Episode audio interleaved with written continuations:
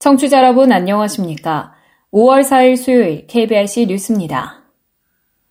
장애인 활동 지원법 일부 조항에 대한 헌법 불합치 결정 이후 중증장애인이 행정당국을 상대로 복지 서비스를 변경해달라고 낸 소송에서 또 이겼습니다.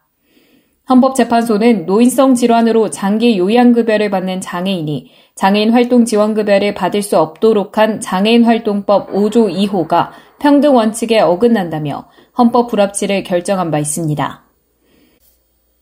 광주지법 제1행정부는 64살 김모 씨가 광주 북부청장을 상대로 낸 사회복지서비스 변경 신청 거부 처분 취소 소송에서 원고 승소 판결을 했다고 3일 밝혔습니다.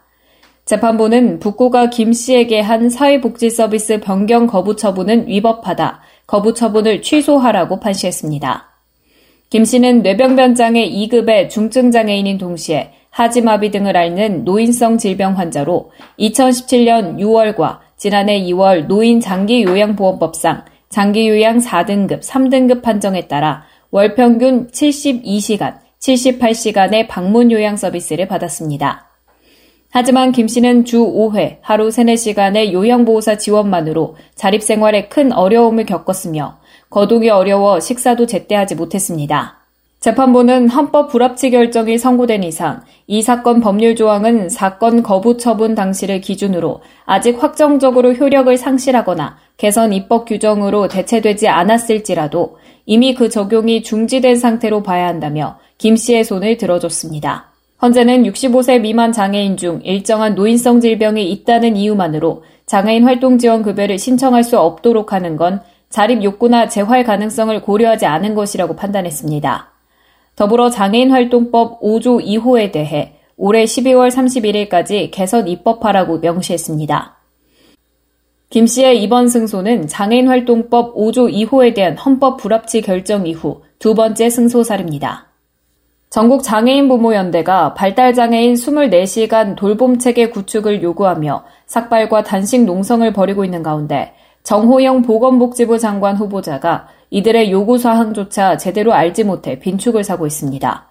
정 후보자는 어제 국회에서 열린 인사청문회에서 발달장애인 자녀를 둔 부모들이 대통령직 인수위원회 인근에서 집회하고 있는 것을 아느냐는 강선우 민주당 의원의 질의에 그렇다고 들었다고 답변했습니다. 이어 강 의원이 무엇을 요구하는지 알고 있느냐 묻자 묵묵부답이던 정 후보자는 정확히 무엇을 요구하는지는 모른다고 어렵사리 답변했습니다.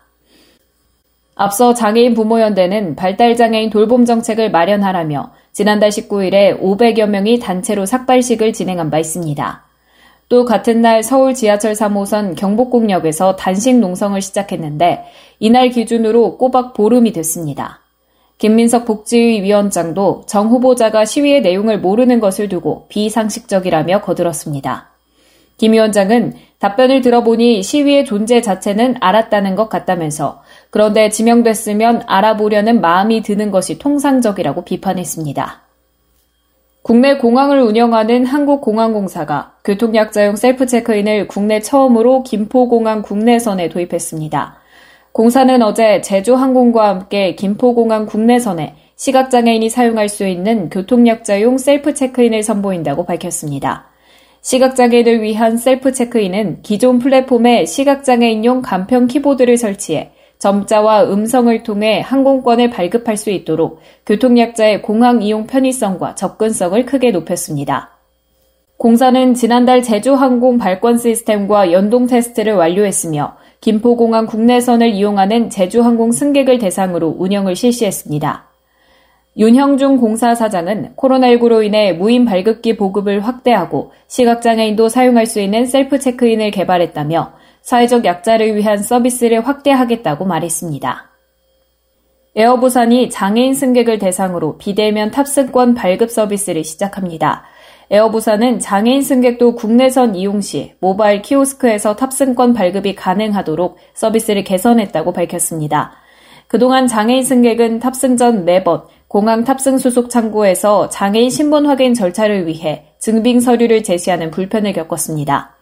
이번 서비스 개선으로 최초 1회만 장애인 등록을 완료하면 이후 별도 신분 확인 절차 없이 모바일과 키오스크에서 항공권 발급이 가능합니다. 장애인 사전 등록을 위해선 장애인 증빙 서류를 김해, 김포, 울산, 제주공항 내 에어부산 탑승 수속 창구 직원에게 제시하면 됩니다.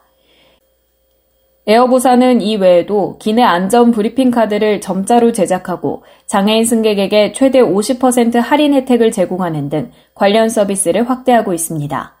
에어부산 관계자는 이번 서비스 개선으로 장애인 승객의 이용 편의 개선뿐 아니라 신분 확인에 대한 보안성과 효율성도 강화할 수 있게 됐다고 말했습니다. 진에어는 지난 2일 서울 강서구 본사에서 장애인 스포츠 선수 입단 환영식을 가졌습니다. 이날 입단식엔 박병률 진에어 대표, 나용 한국장애인 고용공단 서울 남부지사장, 권익태 서울특별시 장애인체육회 스포츠단 운영팀장, 선수 및 가족 등 관계자들이 참석했습니다. 이번에 새로 입단한 선수는 탁구 종목의 김종국, 최강선 선수와 보치아 종목의 신동건, 신동찬 선수 등 총 4명입니다. 이들은 진에어 직원으로 채용돼 훈련과 대회에 참가하며 진에어는 이들 선수들에게 단체 보험, 경조사 지원 등 각종 임직원 복지 혜택을 제공할 예정입니다. 진에어 측은 소속 선수들이 운동에 전념할 수 있도록 좋은 훈련 환경을 제공하는 등 다양한 지원을 아끼지 않을 것이라며 장애인 선수단 규모도 확대해 재능 있는 선수들을 계속 발굴할 예정이라고 밝혔습니다.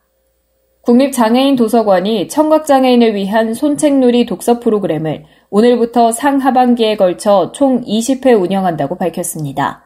손책놀이는 청각장애인의 독서 경험을 풍부하게 하기 위해 수어로 된 설명과 함께 자막, 다양한 시각 자료를 덧붙인 교육 프로그램으로 지난 2013년부터 대면 교육으로 운영해왔고 2020년부터 코로나19로 인해 비대면 온라인 프로그램으로 제공되고 있습니다.